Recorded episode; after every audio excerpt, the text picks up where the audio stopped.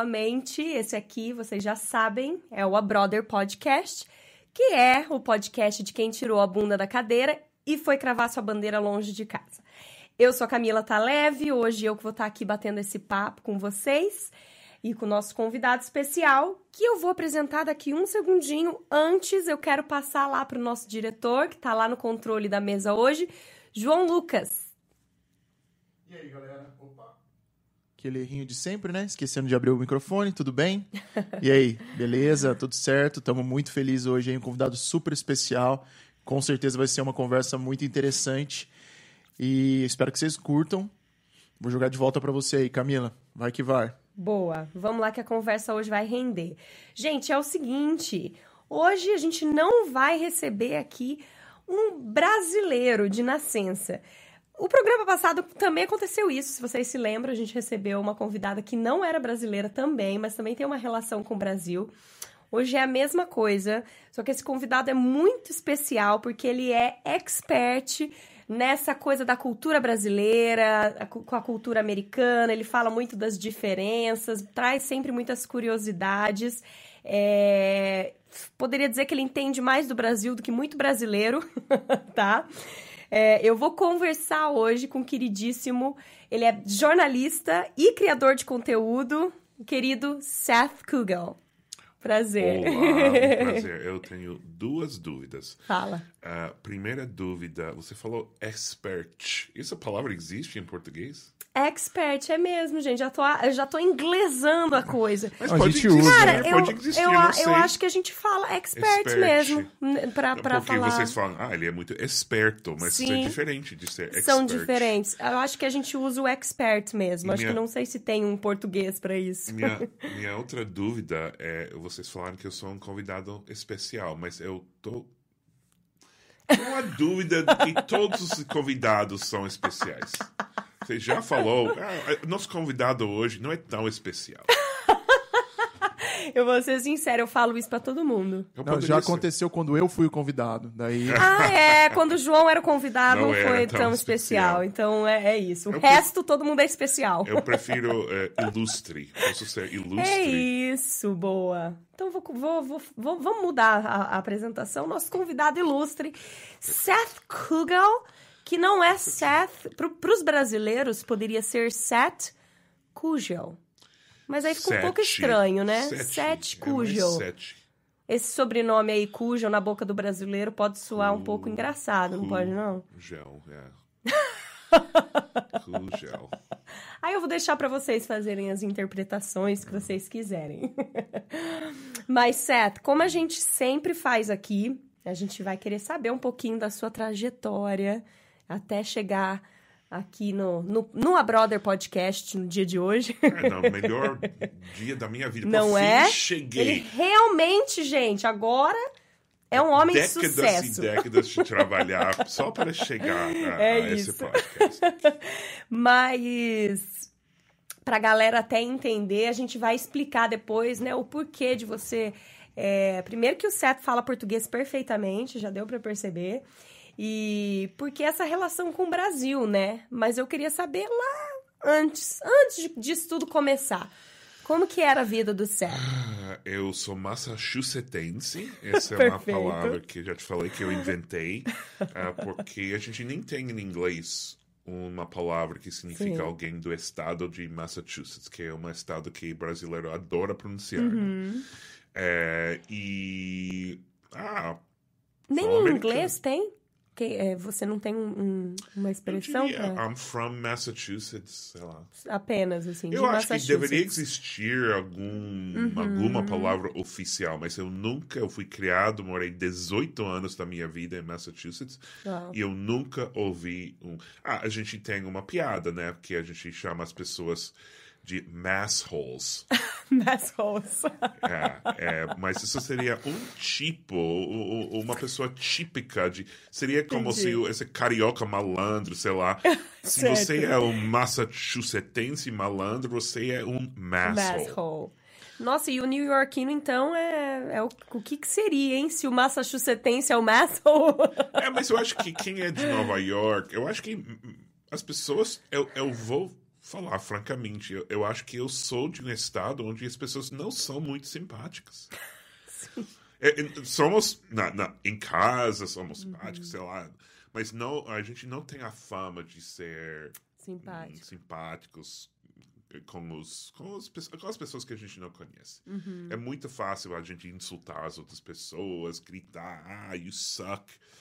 Olha é, isso só. é, É comum lá. mas eu acho que isso sempre é sua forma de ser fora de casa ou fora dos amigos. É, Uhum. Tem países também que têm fama de as pessoas serem um pouco mais frios em público, mais do que o americano, por exemplo. Uhum. Os, sei lá, noruegueses, suecos, sei lá, Sim, dessas sim. terras frias. Frias, totalmente. Mas quando né? depois de conhecer, é depois de conhecer alguém, todo mundo tem esse calor. O seu lado doce, o seu lado educado. É, mas Massachusetts foi criado uma, uma infância americana normal, numa casa que parece de uma série, com ah, quintal aí, Tudo aberto, jogando né? basquete, futebol americano, beisebol. Que legal. É, fui para escolas públicas muito boas. É, sou de uma cidade que é, que é famoso por ter escolas públicas muito boas. Qual é o nome? Newton. Newton. Newton. É, do lado de Boston. Ah, ok. É, ah, sei lá, eu não tenho muito. Eu fiz essas coisas de jogar esporte no time do. Joguei Da futebol, escola. futebol de vocês. Olha! É importante saber que aqui a gente joga futebol. Não chegou ao nível de fanaticismo. Fanatismo. fanatismo. Uhum. É, mas agora está chegando nossa, nossa MLS, nossa liga, Uhum. a primeira série do, como série A que vocês falam. É muito bom agora. Legal. É, joguei isso. Ah, Você tem irmãos? tenho um irmão mais novo, mas parece mais velho, eu sempre falo. mais careca. É um- uma vida mais tradicional. Ele tem dois filhos, meus dois sobrinhos, eu não tenho filhos.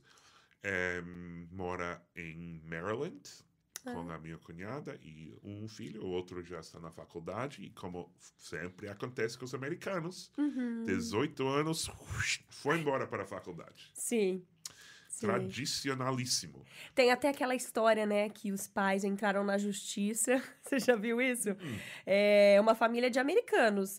Eles entraram na justiça para que o filho saísse de casa, porque ele já estava muito velho e ainda estava morando com os pais. Só, só, é, é, não é todo mundo. É, obviamente, tem que ter, ter suficiente dinheiro para. Uhum. É, muitas famílias mais pobres, ah, claro que os filhos não saem de casa, que não tem como. Estudam na faculdade que fica mais perto ah, e tudo isso. Mas é muitos que vão estudar fora de casa e quando você vão ter essa experiência na faculdade, como eu tive também, você não quer voltar para casa. Já há Uhum. Sim. quatro anos morando fora de casa. Então você faz tudo o possível para não voltar. É, porque geralmente você vai morar na faculdade, Exatamente, né? nos, Nos dormitórios. nas, é, Isso é você, diferente também do Brasil. como você chamaria os. os Alojamentos. Alojamento. não, mas como aquela palavra? Repúblicas. Ah, Repúblicas, sim. mas, mas a sim. República no Brasil ainda é uma. É como se fosse. Eu acho que tem mais a ver como com, um com os frat. É, com os- É, isso, isso. exatamente. E, e uma coisa também é que é cultural aqui, eu imagino que desde da- de criança os pais já também, porque não é barato, né, para fazer faculdade aqui. Os pais já vão se preparando também para esse momento, né? É muito, muito caro É. fazer faculdade aqui. Melhorou um pouco agora que eh, todo mundo paga, depende. Em muitas faculdades você paga dependendo do, da renda da sua família. Certo. É, quando eu era criança, era tinha a ideia de empréstimos. Você, você Uhum. recebia uh, uh, faculdade que pode ser, eu não sei quanto é agora, deve ser 70 mil dólares por ano, Ah, acho sei lá o que é. Mas era tipo 25 mil quando eu fiz faculdade. E tinha muitas pessoas que quase tudo isso é empréstimo. Então, depois de quatro anos, você está devendo 100 mil dólares Uau. entrando na vida com essa dívida. É muito chato. E até hoje, é, falando isso, que é um, um grande problema para a economia americana. Mas estamos aqui É. para falar, falar da economia americana? Não. Certo. Não, então, eu fiz faculdade é, Uhum. tradicional, fui lá morar na faculdade, estudei ciência política. Ciência política, que legal. Deixa eu só perguntar uma coisa, um parênteses. Hum. É, as festas de faculdade são iguais aqui, as que a gente vê nos filmes? É, nada aquela nu- coisa, todo mundo na piscina pelado, bêbado. Eu não lembro de ter estado pelado na piscina. Na verdade, a gente não tinha piscinas. Eu acho que isso é mais em faculdades mais no sul do país, onde ah, é mais, quente. Uhum. Ah, mas é muita bebida alcoólica, muita exagero. Em, mas também depende muito da faculdade. Eu não diria que as, as festas da minha faculdade eram as melhores. Se você vai para as grandes eh, eh, faculdades estaduais, por exemplo, Ohio State, ou, eh, que são públicas, que são, na verdade, são mais ah, baratos, aí você vai ter muita festa, muito grande. Olha Especialmente quando tem jogo de futebol americano. Ah, é depois do jogo, aí tem uma Antes festa. do jogo, depois do jogo. Uau! Mas a gente faz também o tailgating, né? Ou seja, o dia do jogo, Aham. você tem que beber muito antes do antes do, jogo. jogo para É como um aquece. É, é, é, exatamente. Aham. Então, eu lembro muito bem, a gente fez uma tradição de tomar uma cerveja cada. Eu acho que era na hora. Não. Nas duas horas antes do jogo, tinha que tomar uma cerveja cada 10 minutos. Uau! E é tipo chugging. É, Virando a cerveja. Virando assim, muito americano isso. A gente tinha toda uma tradição que a gente inventou. E porque nosso time de futebol não era tão bom. Então, tinha, realmente, para torcer, tinha que estar um pouco bêbado. Pra, pra curtir mesmo, né? É, porque senão era um pouco deprim- deprimente. Mas isso foi absurdo. Eu, eu não recomendo isso para ninguém. Eu acho Não muito, façam isso em casa. muito exagero. Ehm, a gente exagera muito na faculdade. E não sei, ou você está fora de casa por primeira vez, a gente tem É. isso de não poder beber até os 21 legalmente, mas você entra na faculdade de 18 e tudo é permitido. Então tudo tinha que ser totalmente escondido na, na high school, né, no ensino médio. A, a gente bebia, mas era sempre tipo, ah, rouba um pouco, dois centímetros do, do vodka do, do, da, da vodka do seu pai, depois dois centímetros do gin, dois do whisky, vamos misturar tudo. É, foi um desastre. É, é muito, não é muito saudável essa, essa parte da vida. no- o nosso relacionamento com álcool, acho que nos Estados Unidos não é muito saudável. É, mas eu diria que no, no Brasil não é, não é muito distante em relação a isso, assim. Pois eu é. acho que a galera na juventude também é, dá uma boa exagerada. Mas sabe que tá, Faz parte os também, né, adultos gente? no Brasil, eu- parece que sempre que estou no Brasil, às 10 da manhã, tem alguém no bar da esquina tomando uma cerveja de manhã. Eu, eu nunca entendi isso. Você acha que, de modo geral, o brasileiro bebe mais? Você teria que perguntar para o marketing do, da Ambev, né? Eu, eu não sei. Eu acho que no dia a dia. É, eu, eu, eu não sei, eu não tenho os números, Aham. mas eu acho que no dia a dia tomar uma cerveja é mais comum no Brasil. Mas Brasil. pode ser, eu moro em Nova York, né? Nova York. Todo mundo bebe, que- né? Mas eu não sei está- o que está acontecendo Sei, no, sei. no interior do- dos Estados Unidos. Então, não, não, não sei dizer, mas eu fico bem impressionado pela quantidade de brasileiros sentados em, em cadeiras eh, plásticas amarelas com o símbolo do Skull atrás, na esquina. Com tomando aquele copinho cerveja. americano, né? Que a gente chama Com de copo copinho americano. americano. Uhum, uhum. Impressionante. Já tomando uma cervejinha desde cedo. E vamos voltar então um pouco. Ah. Então, aí depois que você finalizou a faculdade. É, eu fiz um trabalho, eu fiz um. Era um tipo de trabalho social, é, um programa chamado Teach for America, ou seja, é um programa de dois anos em que eu fui dar aula nas redes públicas. Olha. É, um- é uma coisa que começou, existe, existe ainda, começou nos anos 90, é, porque tinha grande falta de professores nas redes públicas, como sempre, prova- provavelmente em todo o país tem. E era uma ideia de pegar os alunos das universidades, melhores universidades do país, sei lá, 50 melhores, que provavelmente nunca ia dar aula na, na rede pública, porque paga men, pouco, não tão pouco quanto no Brasil, mas paga Sim. e sei lá, dizer, nossa, por dois anos, faça esse trabalho, veja se você gosta. E bombou essa, essa ideia, então muitas pessoas fizeram, eu fiz no Bronx, Uhum. em Nova York, foi assim que eu cheguei a Nova York. Ah. E foi assim que eu aprendi espanhol, porque é, dei aula num, num bairro muito, muito latino. Uhum. E foi por ter aprendido espanhol que aprendi português. Então tudo é conectado. Então dei Certo. aula três anos, no final fiquei um ano extra. Ehm, e me apaixonei por Nova York, mas não pelo Nova York que os turistas conhecem, né? Eu- Uhum. Eu, fui trabalhar nos anos 90 no Bronx, que era Uau. a época que o Bronx era o Bronx que dos filmes. Sim, era mais barra pesada a coisa ali. Muito. é, olha, eu lembro, você pisava, os, tinha uns garraf, garrafa, garrafa não, mas esses pl- com coisas Vidro. de vidro Aham. com, que, que tem crack, né? que eles vendiam crack num Ah, sim, vial, eu não sei como falar isso, mas no chão o tempo todo, na calçada, você andava pisando esses, Uau. esses, esse crack e mas também as comunidades imigrantes são muito são muito energéticas são muito tem muita energia é, era uma comunidade também é, positiva não obviamente não é todo mundo que está que é criminoso no Bronx Sim, claro. grande maioria de pessoas tentando trabalhar, tentando, e, e muitos, muitos dominicanos da República Dominicana. Então, isso foi o país que mais comecei, eh, gostei antes de, de Uhum. começar a visitar o Brasil. A República Dominicana, que é uma ilha, uma, Uhum. um país caribenho, que tem muita, muita alma brasileira também. É. Muito- muito- vocês são muito parecidos com os dominicanos. que legal. É, e trabalhei Hum. três anos, voltei, fiz um mestrado em políticas públicas, Uhum. administração pública, voltei para Nova York e fiz alguns trabalhos no, na prefeitura, na verdade. E No nessa Bronx, época você já se interessava muito pela cultura de outros países, Hum. assim, já tinha essa.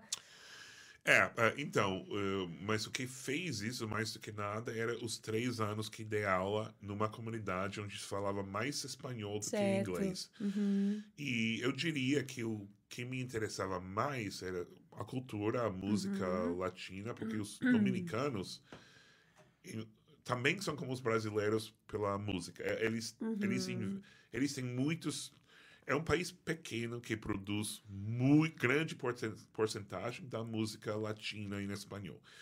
Então, eu gostei muito da, da comunidade dominicana, gostei muito da, do- das histórias de imigrantes. Legal. É, eu achei fascinante as histórias que contavam os pais dos meus alunos. Uhum. Eu fui visitar a República Dominicana várias vezes, que convidado. Pelos pais dos meus alunos. Pra ficar na casa mesmo deles. Muitas, muitas vezes, dos da avós. família. Dos avós. Que bacana. E- Então você realmente foi e se inseriu um pouco mais ali na cultura, Pois né? é, e não, a primeira vez que aconteceu, simplesmente fui convidado ao aniversário de uma Uau. menina. me- eu- meus alunos tinham oito anos. Aham. E fui convidado a, ao, à festa de aniversário para ir às três da tarde e eu fiz o erro de ir. Cometi, cometi o erro de ir às três da tarde, porque ninguém mais chegou por mais duas ou três horas. E eu passei esse tempo com a família. E eu, antes do segundo convidado chegar, eu já tinha sido convidado para ir para a República Dominicana com, eh, com eles ah, no verão seguinte, que era o verão de 1993. Se você acredita. E fui. E depois, o próximo ano, os meus alunos novos eh, ficaram sabendo que eu tinha visitado a República Dominicana, a casa dos. Da Dos minha aluna. Então, chegaram uhum. muitos convites. Uau. E a próxima vez que eu fui, eu fui para várias casas. eh, Que legal. Tirando fotos com os avós e tudo.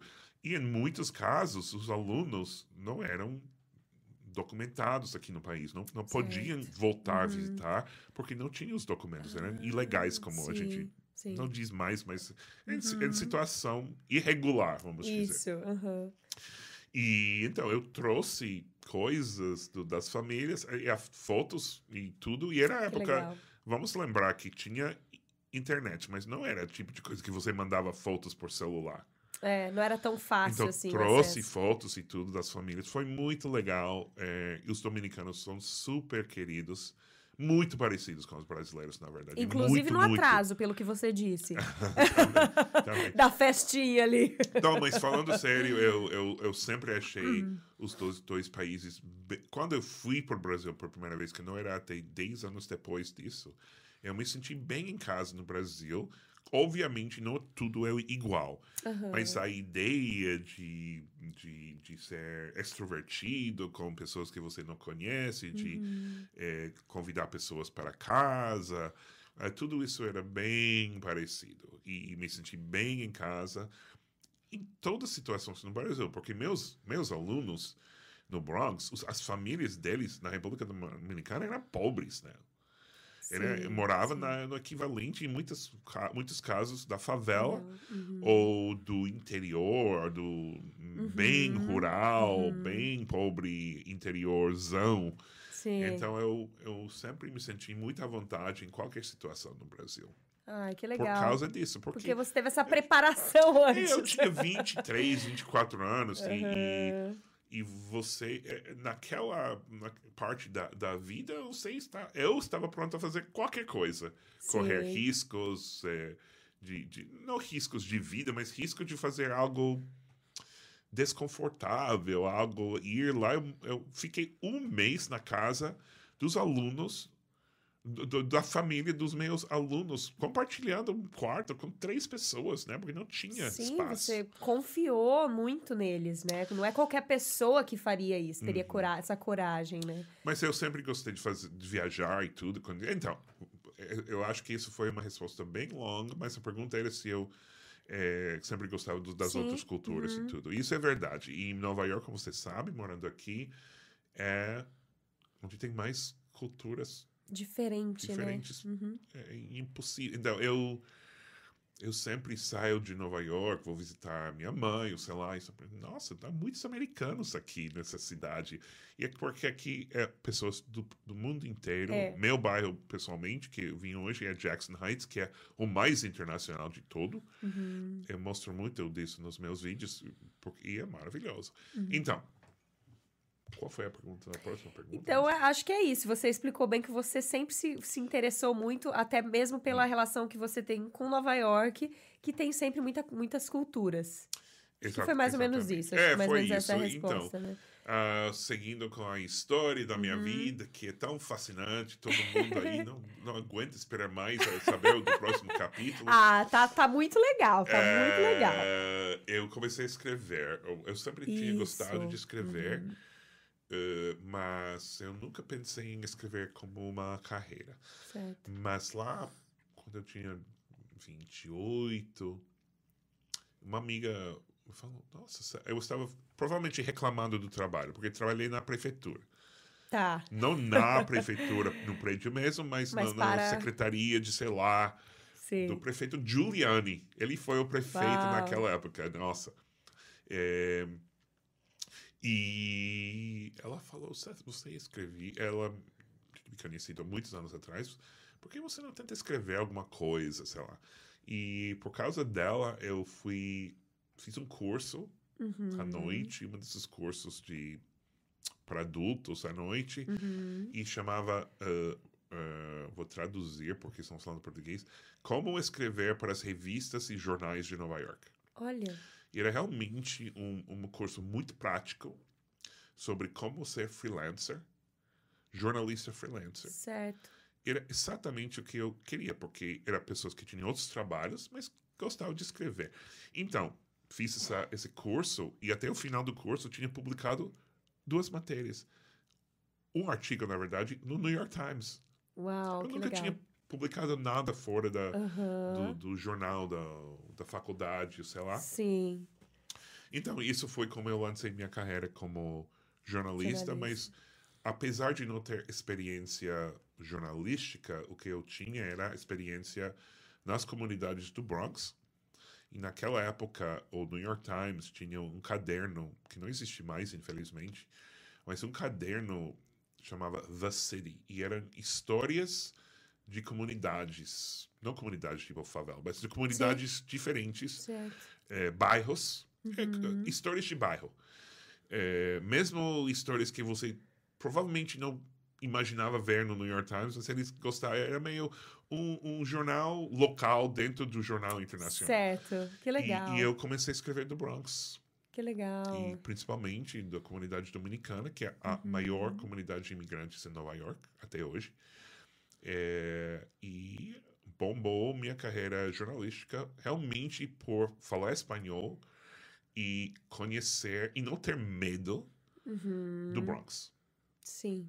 Porque Sim. para mim era o lugar mais normal do mundo. Tinha mais crime, tinha, mas naquela época Nova York era perigoso. né? Nova York Sim. inteira era perigoso. Não, não- Então, mas as pessoas tinham tanto medo. Meus amigos da faculdade não acreditavam que eu ia para o Bronx todos os dias. Mas eu já tinha feito por sete anos. Aham. Então, para. E é um absurdo, porque claro que vai ter partes, ruas do Bronx que você vai evi- evitar. Mas é como, sei lá, morar em- no Rio e falar, eu não vou para a Zona Norte. É, uma Uhum. Sim. Zona Norte é milhões de pessoas e diversas com. Não existe só violência naquele Exa- lugar. Né? Exatamente. Então eu, mas eu me senti bem né, naquele, na, naquele am- ambiente.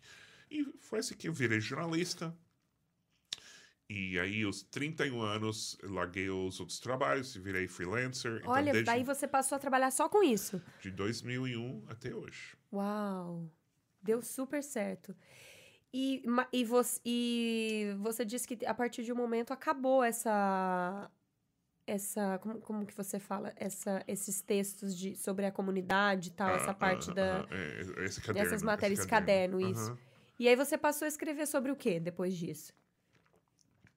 Ah, antes de terminar de fazer isso, eu fiz um, um livro junto com uma colega dominicana, na verdade, so- um livro sobre Nova York Latina. O, as co- é, um, é um guia, basicamente. Você está visitando Nova York, você mora em Nova York, olha tudo que você está perdendo se você não está aproveitando a comunidade latina.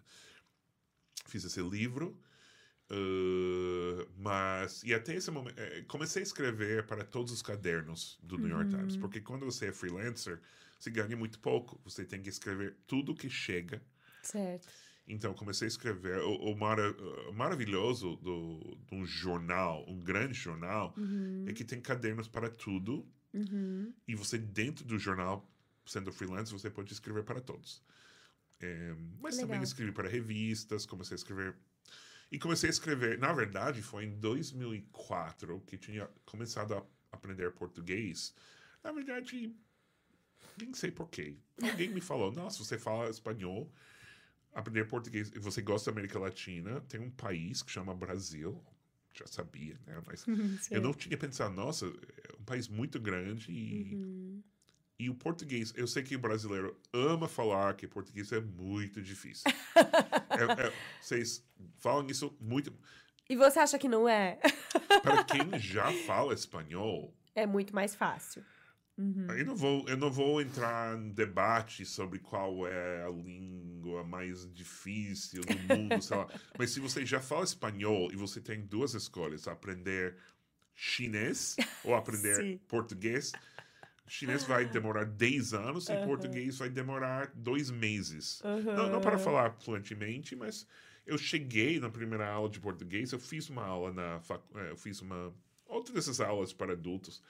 E eu, eu fiz, fiz o primeiro curso, falei, eu não posso estar nesse primeiro, eu entendo tudo. Eu pulei para o quarto Então você já lá. falava espanhol muito bem. Já Isso falava já pelo menos já rolava. com menos sotaque do que eu falo português agora. Olha. Porque eu era mais novo, né? Só habla, habla espanhol muy bien. Por ahora, assim. Bueno, creo que. Tú ha- no hablas tentando que- hablar espanhol, pero no- yo no hablo nada. Pero hablas bien. Compreendo un poquito, pero, pero no Pero hablo. ha- tú hablas español de qué país? ¿De qué país? ¿Argentina? Sí, Argentina. Portunhol. Portunhol. Mi espanhol es portunhol. Não, pero, mas ela fala bem. Consi- conseguiria, será? Se me jogasse lá em algum país, Eu né? acho, eu acho que Eu mas dava- os- dava o, pra- o Caribe tem um sotaque bem diferente. Como, como a gente, eh, se alguém fala, você fala como estás, Sim. eles falam Eu sim. como tu tá, como tu tá. Como tu tá? Ou Olha. como tu tá, mami.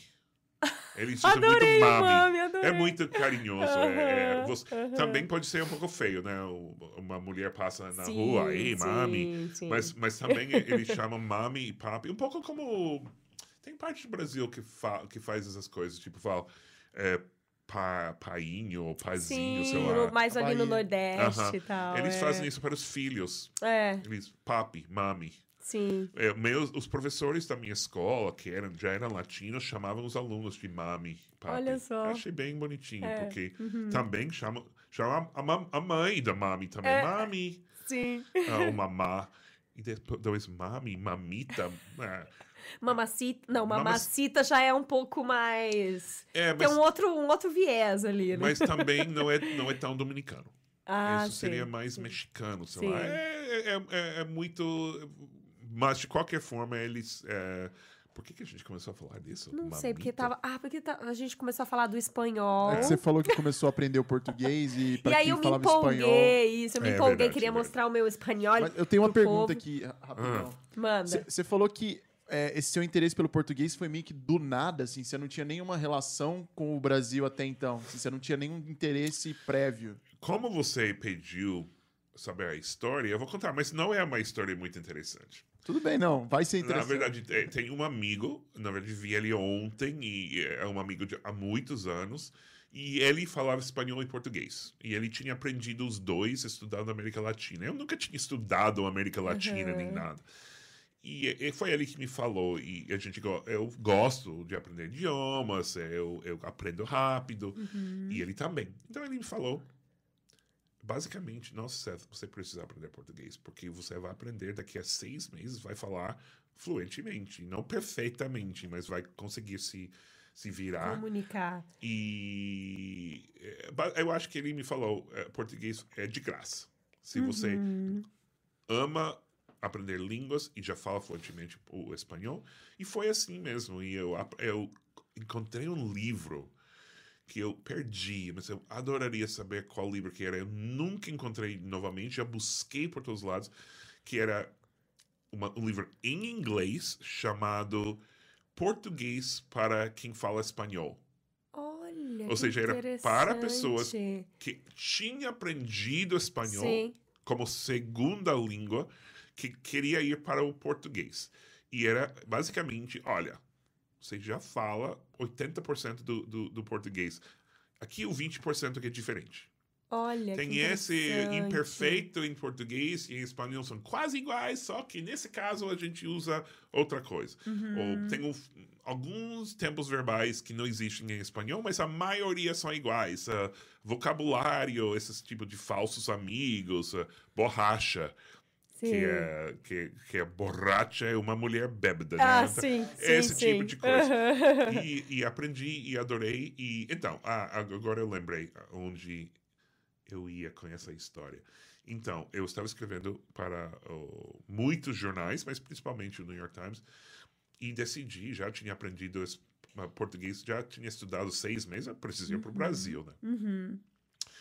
E conheci um cara muito estranho que me falava, ah, você quer ir para o... é- Era um belga. Uau. Muito es- que me falou. Ah, ele me viu um dia, na verdade, Uhum. com... Era a época de 2004, né? Era a época de você comprar o guia, não era... Tinha... Sim, não tinha lá, internet, né? TripAdvisor. Que você. Ok, Google. Fala sério, tinha internet. Tinha, mas assim, Tinha não era internet. dessa Não, forma, eu, não, né? eu não tenho 200 anos. Não, foi, não foi o que eu quis dizer. Mas não Calma. tinha internet no seu celular. Sim, exato. Então, se você não tinha queria- essa facilidade de utilizar a internet. Exatamente. Então, eu tinha comprado um livro Brasil. Ele me viu em algum restaurante. Ah, você vai para o Brasil? Eu amo o Brasil. sei lá. Falei, ah, eu queria melhorar meu português, estou aprendendo. E ele falou, ah, tem que, sabe o que você tem que fazer? É ir para a Colômbia. E eu, Oi? eu, oi? Falei, oi? Eu, é, é, não falei oi, porque a gente estava falando inglês. Eu falei, what? E ele falou, não, é o seguinte, Colômbia é muito legal. Você vai para a Colômbia, passa três dias em Bogotá, você vai pegar, pegar avião para Letícia. Letícia é no Amazônia e fica na divisa com Amazonas, o estado de Amazonas no, no Brasil. Você vai atravessar a, a fronteira a pé, né? Porque não nem tinha, é uma rua. Você atravessa a rua, você está no Brasil. você vai pegar um barco e passar quatro dias e quatro noites dormindo em rede até chegar a Manaus. E ele me falou, e era totalmente verdadeiro, certo, 100% melhor dica de todos os tempos. Você vai aprender mais português nesses quatro dias e quatro noites nesse barco, naquele barco, que você aprendeu seis meses estudando com o professor. Não, eu tô chocada. Eu fiz isso. Você fez isso? Pois é. Eu... Não, essa história, você me desculpa, mas eu já acharia que a próxima coisa que ele ia falar é: você vai levar essa malinha aqui pra mim? Tem um amigo meu, tem um amiguinho meu lá esperando, não tem nada aí demais aí dentro dessa mala. Mas leva lá pra mim, faz um favor. Não, passando por Colômbia, provavelmente ele me falar: Não não, é? vai encontrar meu Você vai amigo que encontrar vai um te dar lá." uma mala. Você vai só atravessar Cara, a que rua. história estranha e tinha tudo pra dar errado, mas deu certo. Você fez exatamente É, não, isso. mas, mas, na verdade, não, é, não sei se tinha tudo para dar errado. É, não é uma coisa. Tinha alguns poucos outros turistas fazendo a mesma coisa. É, ir andar de barco pela Amazônia, eu sei que é uma coisa que brasileiro do sul, do sudeste, não faz muito, mas Uhum. é, é muito. Lá é a forma. De, é ônibus. Sim, é muito comum. É ônibus. Não tem uma estrada entre Tabatinga, Amazonas e Manaus, Amazonas. Não tem. Se você vai, você vai de avião, que é caro, e avião pequeno, que dá muito medo, Ou ou você vai pela água fluvial. E é maravilhoso. Eu gostei muito da experiência. Uhum. Não tinha mosquitos. Eu acho que o barco vai suficientemente rápido que o mosquito não, Não fica atrás. tempo. Uau. Fica atrás. E foi maravilhoso. Fiz muitas amizades no barco. É, era um barco evangélico, na verdade, que foi bem interessante, só que não tinha cerveja, mas ok. Só não tinha Então, uma muitas, muitas pessoas lendo a Bíblia. Não todo mundo era evangélico. Então, eu tinha pessoas evangélicas e também pessoas eh, não tão religiosas, mas Uhum. que, estavam- que precisavam ir para Manaus. Aham. E, e falei espanhol. espanhol não. Ah, falei espanhol também, porque tinha peruanos também no barco. Mas falei português o dia todo. Tinha trazido minha gra- gramática, ah, ah, Sim. o livro de gramática Uhum. comigo. E todo mundo queria falar com um gringo, né? Sim. sim. Tinha mais um gringo, é, eu acho, no barco, mas é, foi bem interessante. E aí começou minha história com o Brasil. Uau. E essa viagem de barco virou minha primeira matéria de viagens no New, York, Times. Que interessante. E o editor uh, do caderno gostou muito, me deu mais pautas, me deu mais. eh, eh, me mandava para outros lugares. E aí, um- alguns anos depois, virei colunista de viagens. porque Ele gostou do meu trabalho. Que legal. Que interessante. Parece que sua vida ela, ela foi num caminho que era pra ser assim, pra você se, se colocar mais nessa coisa da cultura latina. Eu acho que, é, claro, eu, eu estou feliz de ter entrado, mas eu acho que poderia ter acontecido em outra região do mundo também. Sim, eu, eu acho também, que também. se, por coincidência, eu tinha trabalhado com indianos ou com, sei lá, poloneses ou russos, Uhum, ou sei lá, agora não estaria me divertindo tanto quanto com os brasileiros. Mas eu Sim. acho que eu, eu tava, meu destino era mais trabalhar com outros países e outras culturas, não Uhum. especificamente Brasil, Brasil. mas eu estou feliz que que chegou a ser o Brasil que era meu. Sim. E, de alguma forma, o Brasil te conquistou, né? Que você tem relação com o Brasil até hoje, desde Uhum. então, né? Eu imagino. Só Estamos chegando a basicamente 20 anos. E, e aí, a partir de um momento, não sei se eu tô pulando muito, você me fala Uhum. se eu estiver. A partir de um momento, você resolveu criar, né? Um canal, uma página na Uhum. internet, é, que é o seu amigo gringo, né? Aham. que é especificamente falando com os brasileiros, né? Que você fala em português, enfim, e me mostra um pouco da cultura americana e também o contrário, né? Você ainda vai muito Uhum, ao Brasil. Aham. Quando que foi? Quando que? Como que surgiu essa ideia? e Quando que foi isso? A ideia surgiu muito antes, mas não existia you- canais de YouTube. Aham. Ou seja, um ai, desculpa. Não, não, pode continuar, tranquilo. E Nem precisa ficar muito perto, não, não, estou, fique mais. ficando. Ahn, Fica tranquilo. Não, eu tinha uma ideia para um programa de televisão há muito tempo. Antes de falar português, é, ia ser em espanhol. E uh, o nome ia, ia ser Gringolândia, em espanhol. E era um Legal. tipo de programa de viagens em que eu, para os canais em espanhol nos Estados Unidos, que a gente tinha, tem muita televisão em espanhol aqui, era tipo viagens dentro do mundo do americano gringo branco. Certo. E eu ia, era tipo, vamos ver o comportamento estranho do americano. E, tipo, mostrar para os latinos, imigrantes latinos, o, o, o gringo exótico, como está dentro da casa dos meus amigos gringos e as coisas estranhas que eles fazem. Mas só que naquela época eu não tinha eh, não tinha contatos na TV nem nada, e nem sei se era uma boa ideia. Mas a ideia de mostrar diferentes culturais já existia. E aí começou essas coisas de mídias sociais e fiz alguns projetos parecidos, mas eram tipo um vídeo, três vídeos, sei lá.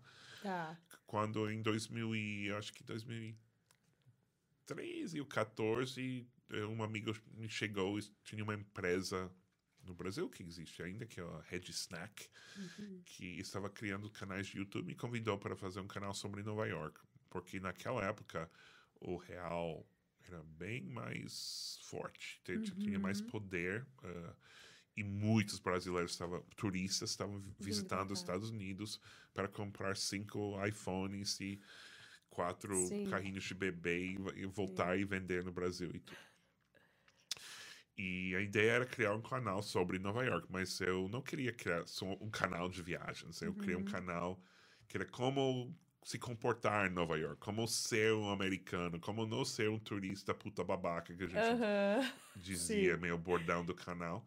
Então, eu criei esse canal, Amigo Gringo, que na época era só YouTube, é, é, sobre o que fazer em Nova York, mas também como é a vida nos Estados Unidos. Isso Agora, já era pro público brasileiro, era tudo em português. português. e tal. Uhum.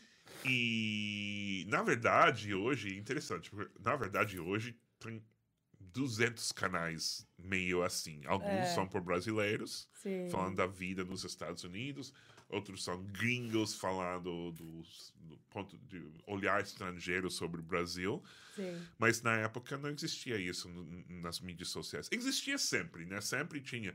Eu acho que eu lembro, tinha uma um colunista no Estadão, sei lá, um gringo que escrevia sobre as coisas diferentes do Brasil. E, e, e sempre e, e nos bares, os gringos falando com brasileiros, discutindo as diferentes culturais. Mas YouTube trouxe uma, uma nova forma, um novo veículo, né? Para para espalhar isso. E eu, eu fui o primeiro, mas tinha outros. Dentro de meses tinha outros. E agora tem um mundo inteiro de gringos fazendo conteúdo em, em português. Então era inevitável, ah, mas estou muito feliz de ter sido o primeiro. Uhum, que legal. E daí isso começou no YouTube. E quando que virou o, o- Bom, a partir daí, então, ele foi se moldando até virar o seu amigo gringo, É, agora que tem. é o, o conteúdo que você faz hoje, que você também tá no Instagram, muito forte no Instagram, né? Não tão forte, por Você favor. acha que no YouTube é segue. mais. Isso, gente, aproveita, né? Em números, em números, eu, é, sabe que eu fico muito frustrado com o Instagram, porque não cresce.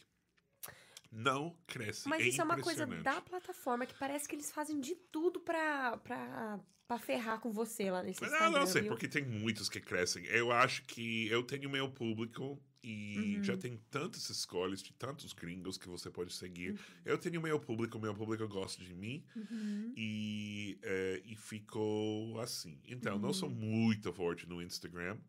eh, mas o TikTok também tem seguidores. O YouTube continua sendo. O maior. Mas eu não passei um milhão em nem lugar nenhum. Uhum. Ah, mas eu, sabe que eu pensei, eu pensei, nossa, tem muitos dos gringos, agora eu sou um pouco mais velho. Nossa, se você, você sempre pode ver de que ano são meus vídeos pelo Uhum. cor do meu cabelo, porque no começo eu só tinha ó, basicamente eh, a barba branca, Branca. e um pouco de cabelo branco. Agora acabou, mas eu acho que eu, eu nunca queria tentar. Eu, tem vídeos que são meio inevitavelmente virais, mas agora eu penso, ah, não, não vou fazer isso. Eu vou fazer o que eu gosto. Eu tenho meu público que gosta de mim. É um Sim. público um pouco mais. eh, é, não sei se intelectual seria a palavra, mas é, é- é mais jornalística. Eu, eu tento s- usar um, um olhar jornalístico nas coisas. Eu tento pesquisar um pouco mais os vídeos, é, porque eu sou Legal. jornalista. Mas Sim. não respeito muito ah, os outros gringos que são Uhum. hilários. Da, eh, quem dá aula de inglês é muito bom. Quem comenta a cultura brasileira é maravilhosa. Eu, eu, mas eu decidi, ah, eu vou manter minha linha jornalística. Claro, eu, e eu acho que também o público brasileiro, a, a gente adora, né? Ver o olhar do gringo sobre as coisas e tal. E eu acho que, eu acho que há espaço pra muita gente, assim. Não é porque eu sigo você que eu não vou seguir outra pessoa que fala também sobre isso. Que é justamente o que você falou, as pessoas trazem de uma forma diferente, porque cada um tem um olhar, cada um tem uma experiência. E, e aí eu já aproveito para falar, galera, quem ainda não conhece o trabalho do Seth, que é o seu amigo gringo, sigam. Eu tenho certeza que o João tá colocando aí também o arroba o tempo todo. Tá na tela aqui. Então, agora. assim, é muito interessante mesmo os vídeos que ele posta, sempre tá trazendo aí um conteúdo muito legal pra gente sobre essa diferença mesmo cultural, muita coisa do Brasil. Você, igual eu falei antes, você vai muito pro Brasil, né? Então você grava muita coisa lá. Uhum. Tem um que você fez na feira que eu adorei, que é uma coisa super brasileira, assim, né? Esse de, de- do, do mágico, no, na fe- é isso, na feira, que Isso, mostra a feira de lá é, e a feira de e a feira daqui, aham. né? As diferenças e tal. É, E aí você tá. Mas é, é isso, você tá aí até hoje, e você tem o seu público. Isso é muito bacana de ver, assim. Eu tenho uma e- pergunta. Desculpa. vai. Po- Pode fazer, pode, Pode fazer falar. a pergunta. Ah, ô, ô, Seth, eu queria saber, quando você chegou no Brasil, é, qual foi o primeiro choque que você teve, assim, que você falou, nossa, é, pode ser cultural ou, ou algo que aconteceu, que alguém fez, que você... Você tem alguma lembrança, assim? que- Ah, bom, então te- a gente precisa voltar para esse, esse barco, né? Tá. Sim. É uma chalana, no caso, seria? Que- quê? Aquelas chalanas Chalana? amazônicas. Tem um barco, né, que eles chamam chalana, né? Aquele barco grandão que tem um monte de rede. É isso, é É, isso, então. exatamente. Então, pensando nisso, eu acho que. Bom, é uma pergunta comum que, que as pessoas fazem, mas eu vou dar uma resposta diferente agora, porque acabo de lembrar. Pensando nesse barco, provavelmente o primeiro choque é que eu entrei no barco e imaginava que todo mundo ia ser legal, que me ajudaram a pendurar a rede e tudo. E depois pensei, nossa, é muitas pessoas nesse barco, esse lugar vai acabar com um mau cheiro, vai ser horrível, tá todo mundo com CC, sei lá. Mas milagrosamente o brasileiro é tão limpo que mesmo nesses tem banheiros nesse barco que são pequenos e escuros e, e- e- mas todo mundo juro que ainda assim escovava os dentes 83 vezes por dia tomava banho o barco inteiro o cheiro mais comum era de shampoo Olha que eu- maravilha! nossa, Foi o menor dos como seus assim? problemas. E os, as únicas pessoas que acabavam fedendo eram os gringos. Ah, a gente está aqui no barco, ah, no meio do nada, não precisamos tomar banho, não precisamos usar desodorante. Em- por, em- enquanto, todo, toda mãe estava eh, lavando a ca- o cabelo dos filhos e, Olha e escovando os gatos. Era bem impressionante. Eu Aham. nunca vi um lugar tão cheiroso quanto esse, esse barco, em Olha. condições muito simples. E essa, essa foi um choque. Sim. Com, com que frequência você vai ao Brasil, Seth? Agora eu estou passando quase metade do ano, porque agora eu tenho uma casa em, em São Paulo e eu gosto. Eh, Meu trabalho agora é principalmente virtual. Eh, o meu jornalismo posso fazer de qualquer lugar, posso gravar vídeos de qualquer lugar. A única coisa é que eu dou aula também em Nova York, mais ou menos seis meses por ano. Então, seis meses por ano aqui, estou tentando passar a maioria do resto do ano no Brasil. Voltei Dá- agora, eu cheguei do Brasil no sábado passado. Olha. Olha só. Você dá aula do quê? Jornalismo. Jornalismo, que interessante. E, e, e um perrengue que você já passou lá no Brasil que você nunca esquece? Eu, eu, eu, eu acho que. Então, eu fico muito frustrado com as burocracias do, do, do Brasil e, diferente de vocês, eu, eu, no começo não sempre mantinha calma. Então, eu lembro ter ido para a Polícia Federal e algo do visto, nem lembro do que, que era, mas eu tinha que trazer, levar muitos documentos e uh, acho que era, tipo, eu precisava de uma cópia autenticada do meu passaporte. E eu pensei, ok, vou fazer uma cópia, vou levar e vou levar meu passaporte para eles autenticar. Sei lá, eu não sabia que era autenticada, uma cópia autenticada. Cheguei lá, falei, não, cópia autenticada, você tem que ir para o cartório uhum. e eles têm que tirar uma cópia e fazer os 53 carimbos em cada Muito página. Difícil, gente. E ok, eu falei, ok, onde, onde tem um cartório? E ela, ah, tem um cartório aqui perto, mas fecha daqui a um minuto. Então, corri, cartório fechou, sei lá. Eu fiquei tão puto. Puta. E, e eu, e eu acho que em algum momento eu falei, realmente perdi a paciência. E na uhum. Polícia Federal falei ah, esse país. Não, era super erro, né? Super erro. Porque mesmo se você pensa isso, você, o brasileiro fica, ok, tudo bem. Reprime isso. Especialmente, nem mas, sempre, mas especialista, especialmente na Polícia Federal, é muito feio um gringo é, criticar a Polícia, Fede, a Polícia Federal Cora falando o seu país não funciona. Eu não lembro o que eu falei, só lembro que eu percebi. Eu falei, nossa, eu, isso não é para fazer. Eu sou o gringo. O, a coisa mais feia que um gringo pode fazer em outro país uhum. é reclamar sobre o país para o oficial do país. Uhum. Então, acho que foi isso. E, e, até hoje, muitas vezes, quando algo. Ah, onde que eu. Ah, eu lembro agora, porque eu agora tenho minha casa em São Paulo e a, a companhia, a empresa elétrica chama Enel.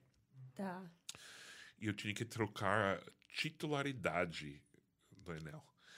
Uh, e eu e como eu não tenho RG, uhum. eu precisava ir fazer presencialmente. Porque você pode fazer online se você tem RG. Certo. Então, eu, sei, eu, falei, nossa, mas agora eu me preparo. Eu falei, não, ok. Você eu, já sabe o que te espera, né? Eu vou pegar o metrô para a Zona Norte, porque não tinha. Perto da minha casa não tinha. Santana, Zona Norte, tudo bem, eu sei chegar. Fui, fui cedo, eu sei, vai ter uma fila enorme. Sim. Claro que tinha uma fila enorme. Eu, tudo bem, ouvindo meu podcast aí. calma, calma, tudo calmo. Cheguei lá com o, todos os documentos, trouxe até. Eu pensei, eu vou levar cada documento. Levei até a escritura da minha casa, sei lá, tudo. Sim. Esperei na fila, não era tão ruim. Eu meio meditando, respirando. Me chamaram, uma moça bem simpática, falou: ok, vamos trocar a titularidade, posso fazer com passaporte? Pode, pode sempre. Ah, ok, não preciso mais nada, não. não e ela, você tem alguma dívida aí no. Eu falei: não, a, a moça que estava morando na casa antes, inquilina, pagou o último. Ela falou: olha, você tem uma dívida.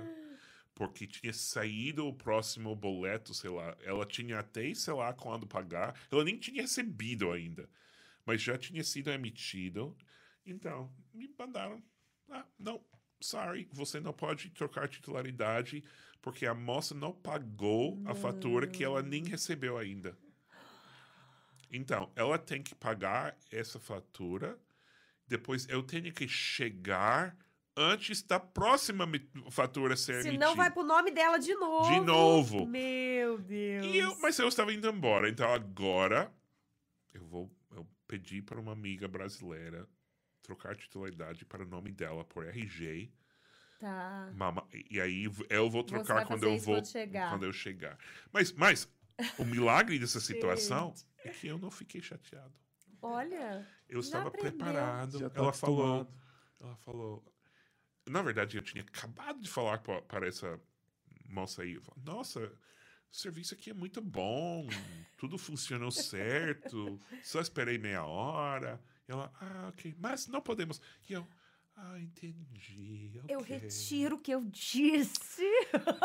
não, eu pensei, tudo bem. Eu realmente, eu acho que eu me acostumei já. Tudo bem, eu sabia que ia ser algo. Saí de lá e eu acho que que recebi, eh, o- o- ah, por ter me comportado assim, o, passou um ônibus nesse mesmo momento que ia diretamente para minha casa. Então, ônibus direto, subi no ônibus, fui direto para minha casa, 20 minutos estava em casa. Sentou ou foi de pé? Sentei. Olha, ainda teve sorte que tinha um assento, hein? E, é, exatamente. então, eu acho que o, foi o. é, como chama isso? O good vibe, sei lá, de ter não Aham, reagido. aham. Causou o ônibus chegar nesse Sim. momento e já.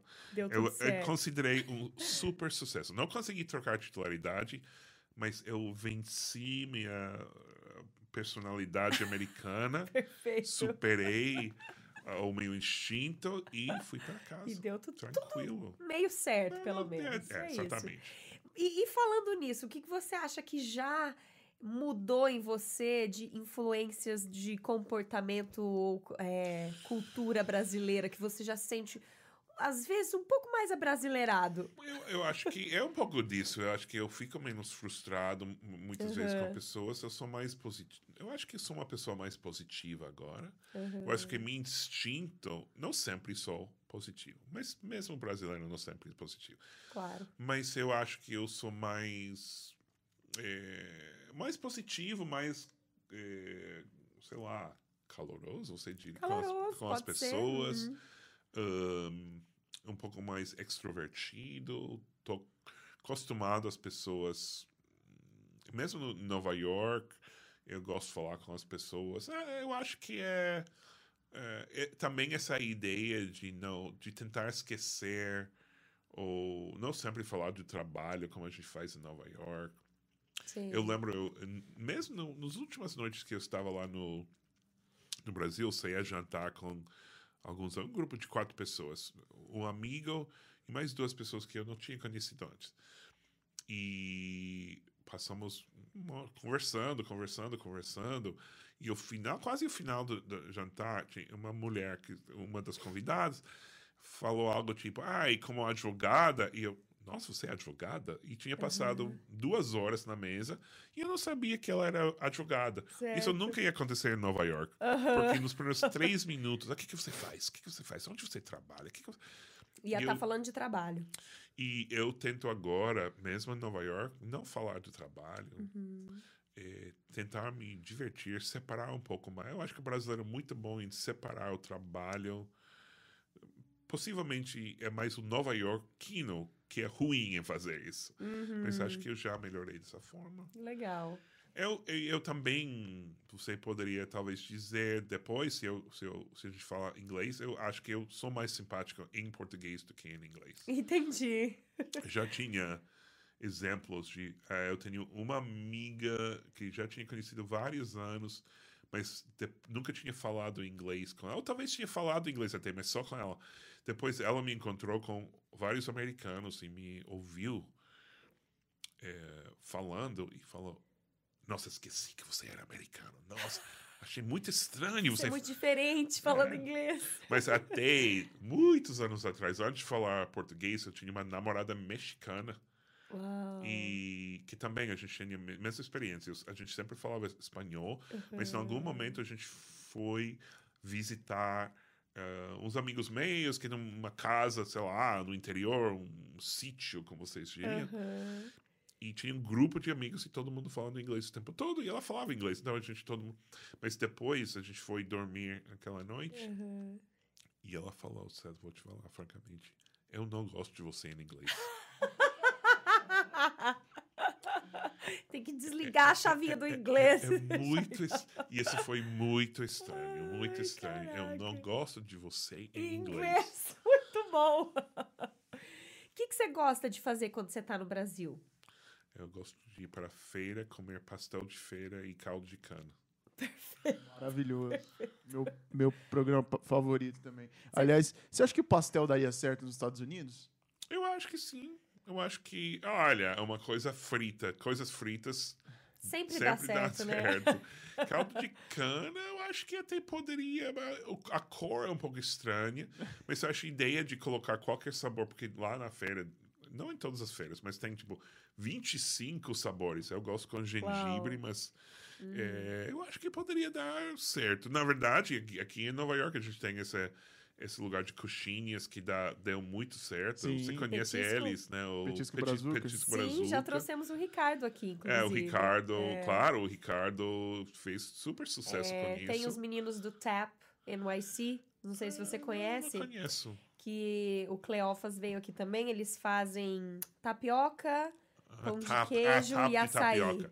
É, eu sei, eu e sei. tá um sucesso também. Eles estão abrindo agora no Queens, que é uma ideia incrível, né? Porque Queens Legal. ali tem aquela área de Astoria que é povoada por brasileiros, Muitos né? brasileiros. É, eu gosto. Eu vou falar só de comida. né? Eu gosto de comida a quilo. Self-service, né? Self-service, maravilhoso no Brasil. Eu tenho, tenho um self-service, tem dois self-service perto da minha casa no Queens. Olha, E eu- maravilha. Ah, amo fazer isso. Uh, que mais que eu gosto? Eu gosto dos meus amigos. Eu, eu, eu confesso abertamente que eu gosto mais dos meus amigos no Brasil do que meus amigos aqui. Primeiro, estão mais abertos a fazer uma coisa na última hora. Ah, o que, que você está fazendo hoje? Ah, vamos fazer isso. Sim, aqui você tem sim. que planejar bem antes, sei lá. Marcar o horário certinho. E tá todo mundo ocupado. Você tá não se estressa com o lance de, de atraso lá? Eu. eh, Não, porque eu já comecei a atrasar. É- Vou te falar, as pessoas não apreciam isso muito, mas agora que estamos na época do celular, não importa se alguém atrasa, você pode fazer coisas no celular. Nos velhos tempos de 2008, 2004, os dados custavam muito dinheiro, não tinha WhatsApp, não tinha essas coisas. Sim. Você chegava, esperava sem nada para fazer. Aí Isso foi chato. um tédio, né? Isso foi chato. Agora, eu sempre aprendi. Eu morei no Brasil como jornalista por alguns anos, 2008, 2010. Eu levava sempre ou um jornal impresso ou um livro. E isso Sim, resolveu o sim. problema. Não, eu, eu- sabe o que realmente até hoje me atrapalha muito mais do que a, a falta de pontualidade? É o, isso de cancelar no última, na última hora. Ou marcar algo e depois chegar o dia, é só confirmar. Não, é que eu tenho um imprevisto, de sei lá. Ou isso é muito, tipo, oh, é muito chato, com certeza. A gente sofre com isso aqui bastante. É, a gente, a, gente sofre, mas enfim, a gente entende que acontece, É, né? acontece. Mas quando acontece muito, é irritante, com certeza. É mais irritante, tipo. Eu esqueço às vezes. Se eu marco Aham. algo na quarta para o sábado, eu esqueço que isso é zero confirmado. Aham. Para mim, eu já coloquei na agenda e ah, sábado eu mando mensagem. Ah, ainda está de pé. Tu, tu, tu. Ah, esqueci que tenho. Ah. Sim. Mas é, nesse Sim. caso é minha culpa, porque eu sei, se você marca algo na quarta, você depois, no mínimo na sexta, Lembra. tem que, tem que falar. Amanhã vamos ainda? Sim, Hum, sim. E, e não pode ficar surpreso se não, se não dá certo. Sim, sim. Então, minha culpa. É, não é, não é sua culpa, mas já aprendeu aí um, um, uma- um jeitinho de, de tentar Pois é. evitar isso, o estresse, né? Ô, Seth, é, uma pergunta. Esse lance de você ter essa relação com o Brasil a ponto de você é, hoje ter uma casa lá e ter uma, uma vida lá também, né? Ele começa, essa relação começa mais, mais próxima quando você vai trabalhar como jornalista lá e vive lá por alguns anos, e é aí que, que, que, esse, que esse laço se estreita a esse ponto? Ah, não sei se entendi, mas se esse tempo de eu ter morado lá era o que. É, Quando começa você a, a realmente ter, sentir mais essa vontade de estar mais até no É. Brasil, mais tempo. É, pois é. Então eu fui morar lá por dois anos e aluguei um apartamento e tudo. Sempre e- em São Paulo? Sempre em São Paulo. Na- Agora, vamos. é, Eu conheço todos os estados menos Acre. Eu já fui 80 mil vezes para Rio de Janeiro. Eu gosto muito do Rio. Eu não sou essa pessoa de São Paulo que só gosta de São Paulo. eu conheço muitos cantinhos do Brasil, mas Uhum. a base é uma boa base São Paulo, porque de São Paulo você vai para qualquer lugar. Sim. E São Paulo também é a Nova York. Eu amo Nova York e São Paulo é a Nova York Do do Brasil. Brasil, ou Nova York é a São Paulo dos Estados Sim. Unidos, sei lá. Ahn, é, então, o que acontece? 2010, estava morando no Brasil quando o editor, meu editor de viagens, ah, do New York Times, me ofereceu outra coluna que era melhor trabalho na história de jornalismo, que é viajar pelo mundo escrevendo. Então, Uau. claro que viagens econômicas, muito baratas. Então, para quem não se importa com luxo, Sim. então eu tinha que ir embora, mas eu não queria ir embora do Brasil. Mas era um momento, porque o real era tipo 1,4 reais por dólar e eu estava Uau. sofrendo no Brasil ganhando dólares. Eu sei que parece incrível agora. Sim. Porque não, não era advogado, não era banqueiro. Eu estava ganhando de jornalista em dólar num Brasil em que era um dólar valia um, um pouco, só um pouco mais de um real. Sim. Era muito caro. Então, tinha que sair. Mas eu continuava visitando o tempo todo, sempre passei. Nunca passei mais de seis meses fora do Brasil, nunca até a pandemia. Depois fiquei, eu acho que mais ou menos um ano fora. É, e então foi foi por isso foi naquela época eu nunca voltei 100% tem ainda tem pessoas aqui que amigos não os mais próximos mas amigos que eles me, me vêm aqui e falam nossa você está está de volta está visitando do Brasil eu, não eu moro Eu aqui, moro aqui." eu moro aqui ah que pena porque eu, eu ia te convidar para uma festa na minha casa semana passada mas eu estava aqui Na para- dúvida, me pergunta onde eu tô. Exatamente.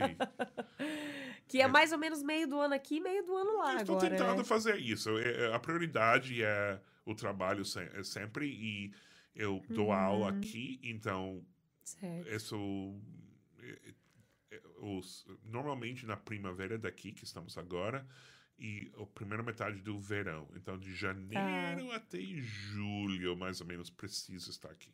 Entendi. E. hum, Esqueci o que eu ia perguntar, hein? Não, eu ia perguntar Olha. quantos países você conhece, Seth? Ah, pergunta interessante. Eu estou filosoficamente contra essa pergunta. Ok. E vou te falar por quê. Porque eu acho não uma boa forma de medir quão viajado eu Certo. sou, sei lá. É, por que, que eu falo isso? Bom, eu vou responder a pergunta. Eu acho que eu conheço, sei lá, 45 países. Vou, vou Mas- reformular. Quantos países você já pisou, então? Seu corpo já esteve lá, não necessariamente você conheceu todo o É, país. exatamente. Então seria 40 e algo, mas Uhum. eu parei de contar, talvez 50. É, porque, para mim, o que depende é quantos países você realmente conheceu. Isso. Passou aham. um tempo. Então, eu agora já fui, sei lá quantas vezes para o Brasil, 40 vezes. Ainda não conheço o país inteiro.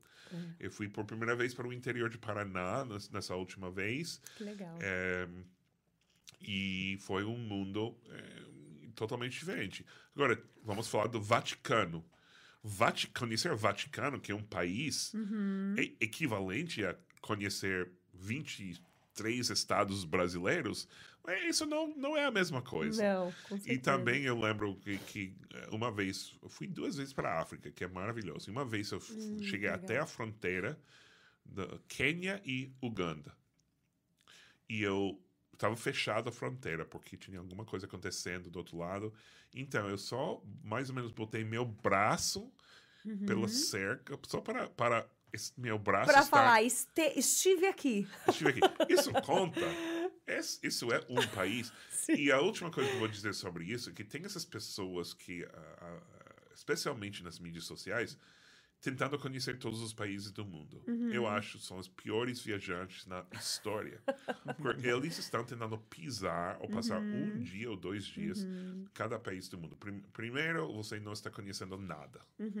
Segundo, você está, per... você está viajando. É um- uma perda de recursos naturais. A gente sabe agora que cada viagem custa em ah, mudança climática, afeta tudo. Você vai viajar, sua viagem tem que valer a pena. Sim, sim. Eu vou para o Brasil. Não só pela viagem em si, né? Pra você curtir o lugar, né? Que você tá indo. Eu acho muito egoísta contar quantos países. é, Eu sei que as pessoas fazem e tudo bem. Não estou criticando individualmente as pessoas, mas acho que contar países. Não, é, é, olha, se você me fala, nossa, eu quantos países você conhece? Eu conheço cinco. Eu morei três anos na Rússia, três anos na China, três anos na Nigéria, três anos no Brasil e agora moro nos Estados Unidos. Eu falo, nossa, você é muito viajado, você é Sim, viajante total. Porque você fala a língua de todos os países, você conheceu tudo, você tem Conhece a amigos, você sim. conhece a cultura, e isso com cinco países. Então, Sim, sim. sim. desculpa, eu não Pra queria... você vale muito mais, né? Não, eu, eu entendi, eu concordo com o que você está vários. falando, porque o número geralmente impressiona, né? É- é, as É. pessoas se impressionam. E acho bacana você ter essa ideia, e eu, eu concordo, acho que é isso, assim. Acho que não necessariamente você conheceu todos esses países, mas você esteve lá. É, o, o João vai dar uns recadinhos aí rapidinho do podcast enquanto eu corro no banheiro fazer um xixi. Tá per- Que- quem me conhece já sabe que eu faço vários isso. xixis. Eu vou comer um pão de queijo. É, Pode comer um mais- pão de queijo enquanto isso. Fica Precisa à mais vontade, café a gente aí? Já volta. Precisa mais café, Cef? Ou você tem café Se, ainda? se tiver mais café ao vivo, você pode me dar café no podcast? Claro, lógico. Eu vou, Eu vou- posso ir pegar enquanto você. Ah, eu pego. Nossa, tem pessoas que ainda estão assistindo agora, simplesmente esperando o café? Não, é, esse aqui vai mais tarde, né? Então. Peraí, deixa eu. Hum. Pão de queijo bom. Esse é brasileiro. Aí, um cafezinho. Muito obrigado. Claro. Deixa eu dar uns recados aqui. Isso aí, galera. Estamos aqui. Papo muito interessante com o Seth. É, bom, é, são aquelas coisas de sempre. A gente queria pedir para vocês aquele apoio na- nas nossas redes sociais. Seguir o A Brother Podcast, né? É, arroba A Brother Podcast no, no Instagram. A gente tá também no TikTok, né? Facebook e tal. E se você está assistindo essa entrevista e não está inscrito no nosso canal, por favor, se inscreve aí. Se inscreve aí no, no- no- nesse canal que a gente está quase batendo nossa primeira marca de mil inscritos, né? A gente ainda está crescendo e tal, mas é muito importante cada um desses dessas milestones que a gente está tá atingindo aí. É, já de antemão queria agradecer o apoio de todo mundo que tá já seguindo a gente nas redes sociais, que já se inscreveu no canal, que comenta, que segue a gente. E, e é isso. Acho que é basicamente são esses os, os recados de hoje. Vamos... Passou todas as redes sociais pra galera. Passei, passei. É. Perfeito. Ó, eu queria mandar um abraço hoje pra uma pessoa que a gente não. é, eu não sei se a gente já citou aqui, mas que é o nosso editor de vídeos, tá? Um abraço pro Rafa, que eu acho que a gente nunca falou dele aqui, que ele ajuda muita Verdade. gente. Ele faz edição pro, pro, pro Instagram, pra alguns conteúdos e tal. Então, um abraço, Rafa. Valeu demais aí por estar nessa parceria com a gente. É isso aí. Valeu. Olha, tô achando vocês muito americanizados. sabe por quê? Por quê? Tô pegando esse pão de queijo sem guardanapo. Nossa, amor, pega um guardanapo Não, pra mas ele, Eu, coitado. sendo americano, eu não tenho nenhum problema em trocar. eu não acho que vou morrer. Você acha de- que o brasileiro tem essa. essa Mas é que pão de queijo a gente não Sei, come com- eu, eu, a primeira coisa, é que- sabe que se em algum momento eu começar a investir nas empresas brasileiras, vou investir em uma empresa de guardanapos. Porque vocês usam muitos, muitos. É impressionante. Agora eu entendo.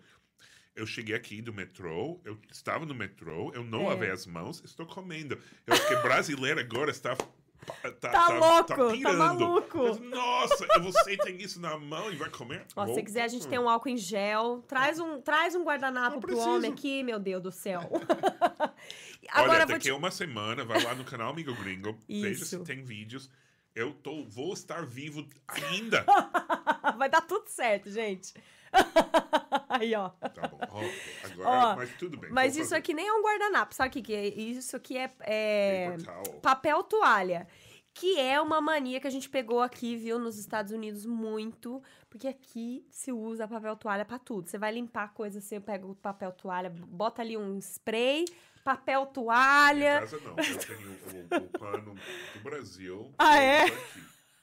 Nada como um pano brasileiro também, viu? Porque tem uns panos que a gente tenta usar aqui, daqui, que péssimo. E agora, é só Porque a gente usa papel toalha. Usa papel toalha, exatamente. Aí não investe num pano bom. Agora, uma- um comentário só que você estava falando do dólar, né? É, hoje em dia dá para se divertir um pouquinho mais, né? Você ganhando em dólar para poder gastar quando você tá lá no Brasil, aí é bom, né?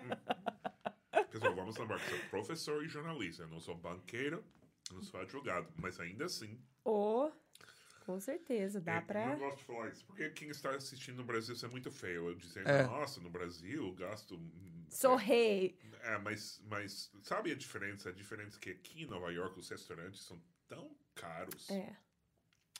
Nos restaurantes do meu bairro não são tão ruins, mas ir para Manhattan, se alguém me convida agora, ah, vamos jantar em Manhattan, eu, oh, eu vou sofrer, porque vou gastar 100 dólares no celular por um. É, é. No Brasil eu não tenho essa preocupação, né? Eu, eu, eu trabalho, eu tenho meu dinheiro. Você me convida para um restaurante em São Paulo, não vou dizer. ah, Não vai ser o dom, não vai ser o melhor restaurante É. do mundo, mas quase qualquer outro restaurante, oh, tudo bem. É, porque vamos combinar, na verdade, tá caro, viu? Viver no Brasil. Gente, a gente se solidariza por quem realmente recebe em reais e tem que gastar em reais. Se for sair pra comer, assim, não é que é barato, mas o, o, o fato de você tá, né, recebendo, ganhando do seu trabalho em dólar, isso com certeza ajuda, né? Agora que a gente tá nessa situação. Pelo Mas- menos pra gente que tá aqui. Mas o ideal Isso é seria bom, receber né? dólares no Brasil, porque É. receber dólares aqui, você sai é Exato, exatamente. caro. Aqui é caro demais. Cara, eu acho muito engraçado. Eu tenho amigos. O meu irmão, inclusive, me- ele sempre me zoa, fala: Poxa, você é rica aí, que você ganha em dólares, e não sei o que. Eu falo, "Ah, meu amigo, mas eu gasto em dólar. E ainda eu decidi morar na cidade mais cara do mundo, né? Que agora saiu essa matéria, que é Nova York.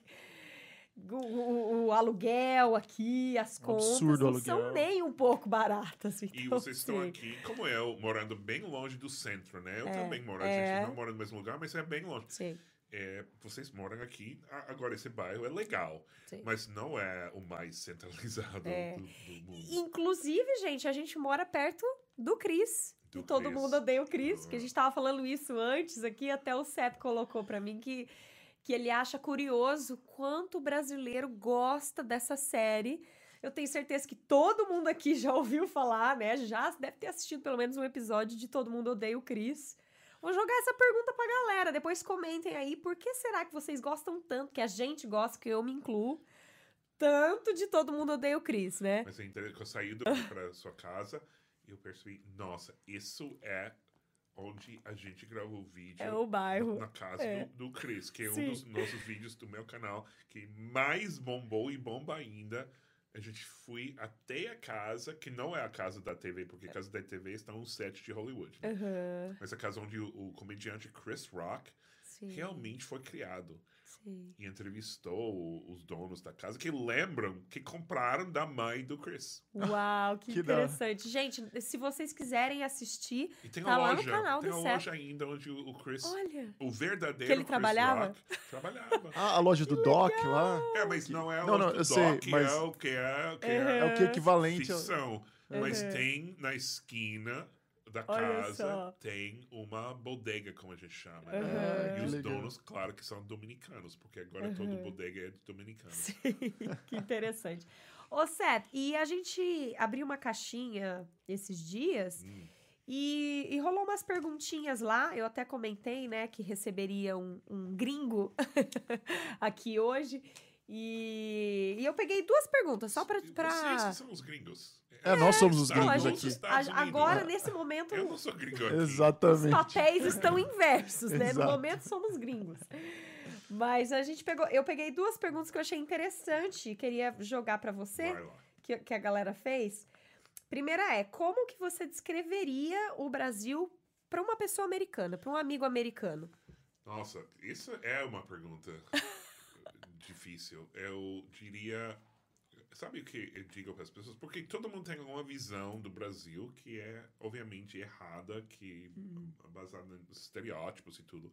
Como vocês também têm estereótipos dos Estados Unidos. Sim. Então, o que eu digo é que é um país tão diverso e tão. hum, com tantos tipos de pessoas diferentes e tantos lugares diferentes quanto os Estados Unidos. É. Porque Estados Unidos e Brasil têm algo muito comum. São países continentais, muito diversos, com muitos lugares bonitos, naturais e tudo, com muitos problemas, com muitos. Então, eu digo que é simplesmente impossível dizer que o Brasil é um país, é muitos países.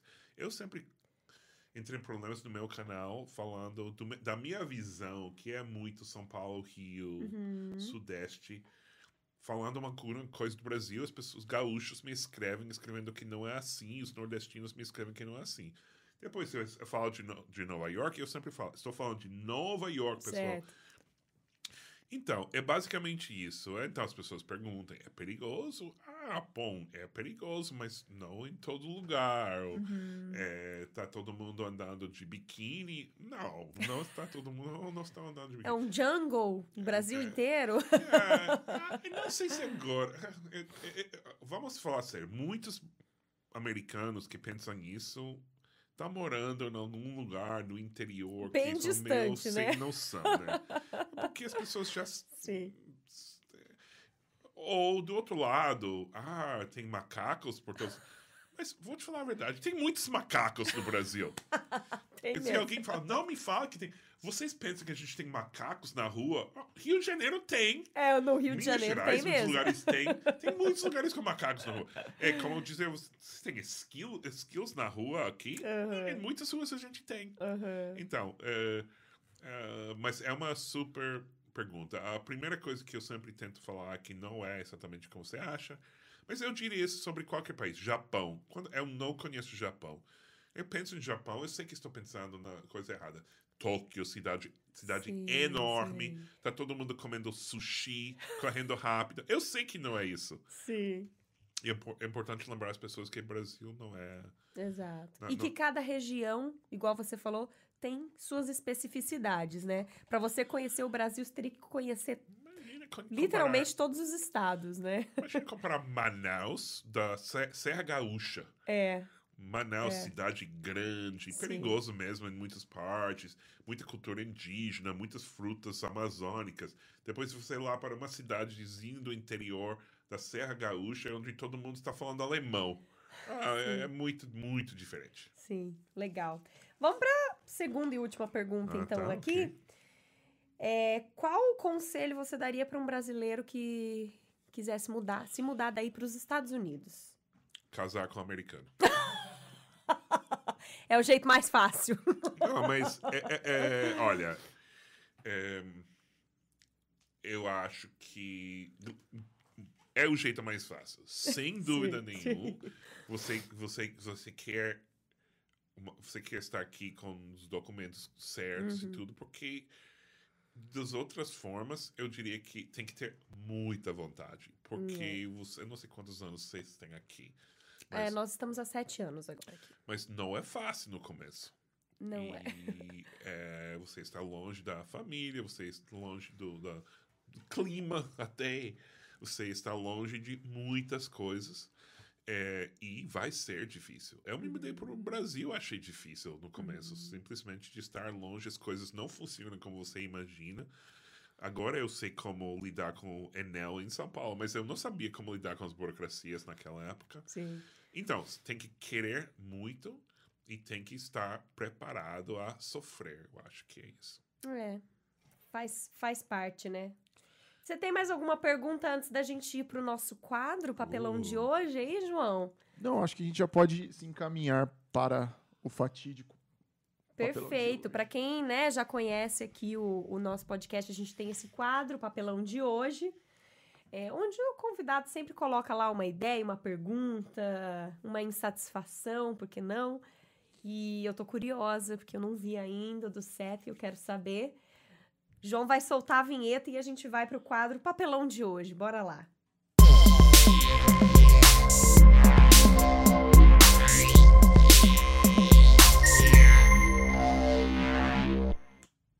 Vinheta, vinheta. Já foi, pode ir, pode apresentar o quadro aí. Boa! Tivemos aí a nossa vinheta, a gente não ouviu, mas tudo bem. Espero que vocês tenham escutado. No nosso papelão de hoje. Vamos é lá, mostrar? Mostra aqui pertinho de você pra câmera focar bem, e aí a gente conversa sobre. É, é provocador? Hum, Provoca- provocativo? Provocativo? Sobe um pouquinho. Sobe ele um pouquinho, por favor. Aí. Pessoal, Ai. eu amo a comida brasileira, mas é muito sal. É muito sal. É muito exagerado. Comida brasileira maravilhosa, mas salgada demais. Pode baixar se você quiser. Demais. Não sempre e não tudo, mas às vezes. Isso. eu- Sal é gostoso. Tipo, na picanha, tudo bem, sal, ok, eu entendo, tem que colocar. Mas muitas vezes é um pouco exagerado. É. Também é muito doce às vezes, mas eu gosto de doce, essa é a diferença. Eu acho que o povo se empolga no tempero, né? De um modo geral. Mas vocês sabem que tem outros temperos? Não é só sal. Não só sal, não é tudo sal, tá, gente? Mas, ó, o, o João Lucas não adianta falar isso pra ele, não, tá? Ele ama sal. Ele ama. Eu acho que eu já tô mais acostumado com o estilo americano, porque eu não gosto de salgar tanto a comida. Ele sempre vai lá e fala: tá faltando sal, vamos botar mais um pouco de sal. Exatamente. Sou brasileiro. Você já né? foi, já passou um tempo no Nordeste falando em Claro. comida? Hum. Que lá a comida é arretada, eu diria. Eu amo a comida nordestina maravilhosa, eu gosto da comida mineira, eu gosto. é, Eu, eu acho que eu, é, é- é amazônica também, mas comida nordestina é muito especial. Eu, eu já. É. é, eu, felizmente, eu ainda consigo comer qualquer coisa. Você me dá qualquer coisa, buchada, sei lá, eu vou comer. Que Me- bom. Mesmo as coisas mais pesadas. Você já comeu dobradinha? É, já, já. comi. A Não é Camila uma coisa que ia adora. comer todos os dias. Ai, credo, eu não gosto desse tipo de comida, não, gente. Eu Me gosto. julguem, não gosto. Eu gosto. Inclusive, eu tenho muita curiosidade, porque em Curitiba eles fazem dobradinha à milanesa. Nossa! Qualquer coisa milanesa é boa. É, aí já melhora um pouco a situação, né? É, então. E musicalmente falando, você curte a música brasileira? Eu gosto, eu gosto. MPB é ótimo, tem muita música, especialmente MPB velho, atual, tudo. Eu confesso que tem certa música sertaneja que eu gosto também, tem- especialmente sertaneja mais velha. Uh, Sim, forró sim. eu gosto. É, mas eu comecei tarde, eu comecei a ouvir música brasileira nos mês, mais ou menos uns 35 anos. E eu acho que Aham. é, eu tô mais com a música em espanhol. Porque Ah, é? isso é o que eu escutava quando eu tinha 20, 25 ou Sim, 30. sim. E da música da minha infância, que é o rock americano. Então eu tenho três aspectos. Rock americano eu gosto, especialmente mais velho, dos anos 80, 90. Música em espanhol, tipo música tropical, a gente diria, salsa, merengue, essas coisas. Uhum. E MPB. E eu gosto também, tem, tem muito rock brasileiro, Uhum. especialmente antigo, que, é, que eu, é, eu sinto muito não, não ter conhecido antes. Tipo, Uhum. Paralamas e isso. Ô, Paralamas é legal. legal demais. Eles estavam agora no Lollapalooza, tocaram, Ah, foi um vi. show incrível.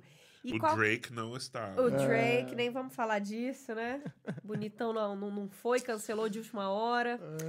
E qual que é a sua banda de rock americana favorita? Ou da, da época que Ah, daquela época, eu, eu não vou ser muito original. Eu, eu, eu sou super fã do Cure, Ai, Ah, é legal. legal. Que estão fazendo uma. Estão fazendo um tour agora. E ninguém consegue os ingressos e tudo, mas. eh, eu acho que eu acho que Cure. Mas eu também gosto de Credence, de CCR, a gente Ai, chama. eu assim. amo Creedence. É uma das minhas favoritas, gente. Muito bom, legal. A gente, é me- a gente é mais do lado do rock aqui também. A gente adora um rock, mas a gente curte também muito é, Vocês não ficam Beatles. confuso, tipo, aqui com esporte que a gente joga sobre gelo, que chama hockey? Rock. que a gente fala rock, né? Mas alguém não te convidou, algum americano não te convidou, vamos para ver hockey? E você, ah, vamos para Madison Square Garden assistir hockey. E você chega e tem um monte de homens no gelo. Caraca, eu vou, eu vou pegar essa ideia e fazer um. Vou passar para meus amigos aí que gostam de fazer umas sketches. Vou passar Bom, essa bom. ideia para eles. Essa é boa. Aliás, eu sou louco pra ir numa partida de hockey. Nunca fui. É, Ah, é, é- é- é bem, bem legal, é bem legal. É, e você não precisa. Não é como o beisebol, que você pre- precisa aprender a regra. É muito fácil o hockey. Ah, legal. É gol, isso eu né? É gosto. futebol sobre gelo e com Sim. violência. Sim. Agora Violência o... legal ainda, legalizada, né? Hum. É, agora o futebol americano também. Eu gostaria muito de assistir, não fui ainda. A gente Agora, tem que fazer isso aí. Esse esporte é muito mal entendido pelos brasileiros. É muito estratégico. O futebol, é muito, né, americano, muito complexo. É. violento, isso é problemático, eu concordo. Mas é, é meu esporte favorito para assistir. E é uma coisa que você... Só se você realmente aprende a apreciar, você vai gostar. Não é um monte de pessoas grandes... Correndo, pulando no em cima do. É, exatamente. Cara, eu gosto muito. Inclusive, É. inclusive Seu eu, time é? Vocês têm time aqui? eu não tenho um time assim é, de futebol americano. Já fui em jogos do Dolphins quando eu morava na Ah, Flórida. legal. mas não sou um, um Dolphin fan, mas o meu irmão, é, o meu irmão ele, ele é coach e, e, e é presidente de um time de futebol americano no Maranhão. Nossa. E é um É. time full pad, eles têm todo. Eles jogam full pad, jogam flag também. E o meu irmão já jogou high school aqui nos Estados Unidos e hoje ele toca esse time lá. É bem interessante, assim, a galera lá totalmente envolvida nessa cultura também. Eu sei que tem várias ligas lá no, no, no Brasil que tem times até bons. Eu já conheci, eu estava visitando Cuiabá no momento. Sim. Tem o Cuiabá Arsenal, que Isso. é um time bom. O meu irmão jogou lá, inclusive. E o, eu, eu lembro, eu fui para academia em Cuiabá e eu vi um cara, eu esse cara não é brasileiro, foi um americano negro enorme. Eu falei, esse cara não pode ser brasileiro, ele é jogador de futebol. Eu fui, eu me apresentei a ele, e ele é um americano Olha. que o time tinha trazido. Eles podem trazer alguns jogadores de Sim. fora, eu acho. Sim. E ele, eu, o que que você está fazendo em Cuiabá? Perguntei para ele. Ele, É, Cuiabá Arsenal. Que legal. É, que o Cuiabá legal. Arsenal, a minha família morou em Cuiabá durante 10 anos, né? E aí meu irmão jogou no Cuiabá Arsenal quando eles começaram. E, e é engraçado que hoje eles têm, eles estão na, na verdade o Cuiabá Arsenal ele é da liga, da liga principal, né, do Brasil. Uhum. É, e tem um jogador que também começou lá, que inclusive meu irmão acho que jogou a primeira partida da vida dos dois juntos, que esse esse esse cara tá hoje no Dolphin. Uau! É, Brasileiro, Tem um né? brasileiro lá, chama Eduard, Eduardo, se não me engano, acho acho que é Duzão, não lembro exatamente o nome, mas ele tá lá. Uau! E, e aí temos o São Luís Sharks. Que, que é o time. Quem sabe um dia a gente vê ele aí na, na- nos grandes Ah, São jogos Luís, de Maranhão. É, São Sharks. Luís Sharks, que é o Pois time do irmão dele. St. Louis, né? Não, não, é isso. São Luís do Maranhão. São a galera Luís tá Maranhão. arrasando lá no futebol americano. Isso aí. Acho que tem crescido um pouco mesmo, né? Essa Tem cultura do, Crescido muito. do futebol muito. americano lá. Acho que a galera tá começando a entender um pouco mais. Nossa, eu, tem caso. Corinthians, tem Corinthians, futebol Corinthians. Flamengo. É verdade, é verdade. Flamengo tem. aham. Que legal. E antes da gente só finalizar, eu queria te perguntar a Eu, última eu vou coisa. te perguntar algo. Tem Vai, vai alguém lá. ainda assistindo? Depois de duas horas? Tô A falando gente tá pra- chegando a duas horas. Não, a gente tá em uma chegou hora e meia agora. É. Porque, porque eu gosto do podcast e tudo, mas duas horas. Ok, vamos lá. Qual é a Não, última pergunta? galera curte, mas Não, é a a gente última tá pergunta, final. prometo. A gente sempre pergunta pro pessoal, é, quais são os seus projetos aí, ah, daqui pra frente, se tem alguma coisa em Eu mente? acho que é a aposentadoria. Boa, justo. Uh, não, eu acho que por primeira vez na minha vida estou feliz com o que estou fazendo agora. Eu dou aula de jornalismo, eu escrevo ainda sobre viagens, eu faço meu conteúdo no Amigo Gringo. Por agora, eu estou feliz. Eu estou aberto a novos projetos, mas eu. Em algum momento da vida, a gente tem que parar e falar: ok, estou bem. Por agora, estou bem. Perfeito. E agora cumpri meu sono de estar no podcast A Brother. Não né? é, gente? É Aí, ó. isso. Vai querer mais o quê? Agora ele conquistou tudo que ele precisava conquistar e é isso aí. Mas falando sério, a gente fica muito feliz que você tenha aceitado, topado o nosso Imagina, convite. Foi muito divertido. Foi um papo muito, muito legal. Tenho certeza que a galera tá até agora ouvindo, né? Ou assistindo a gente, tá curtindo muito também. E, va- Vamos fazer um teste. Se você ainda está assistindo, manda, me manda uma mensagem no Aí. direct do Instagram Seu Amigo Gringo com código eh, pão de queijo. Pão de Pão de queijo é eu o vou código, saber hein? e eu vou responder. É Então, isso, aí, ó, arrasou. esse programa vai ao ar logo menos, então quem assistir até o final vai mandar isso aí pro seu amigo gringo, que tá na tela, o arroba seu amigo gringo aí do Seth. Pão de queijo, aí você vai, o seu amigo gringo vai mandar um saco de pão de queijo pra cada um. Tô brincando, gente. Mas manda lá que ele responde vocês. E sigam as páginas, né? A página do seu amigo gringo. É, você tem a sua página pessoal, não sei se também tá aberto aí pra galera É, tá seguir. aberto, mas eu não posto muita coisa Uhum. agora sobre. Eu, eu, eu fico eu, com muita preguiça. Eu tenho já dois Twitter, Ah, é dois coisa, né? Facebook, dois. eh, Você quer Tô falar mais alguma coisa, dar mais isso. um recado, um tchau pra galera antes de irmos? Não. Não. Não, eu já falei muito, não vou falar mais. Maravilhoso. Eu... Não, eu... que bom, obrigado por assistir e a gente se vê aqui ou em São isso Paulo. Aí. E é isso aí, gente. Muito obrigado de novo. Obrigado, João. Valeu. Por esse papo e nos vemos na semana que vem com mais um papo incrível do A Brother Podcast. De algum convidado especial. Isso um aí. convidado ilustre. Ah, é isso, fomos. Tchau, gente. Tchau, galera. Beijo. Uh!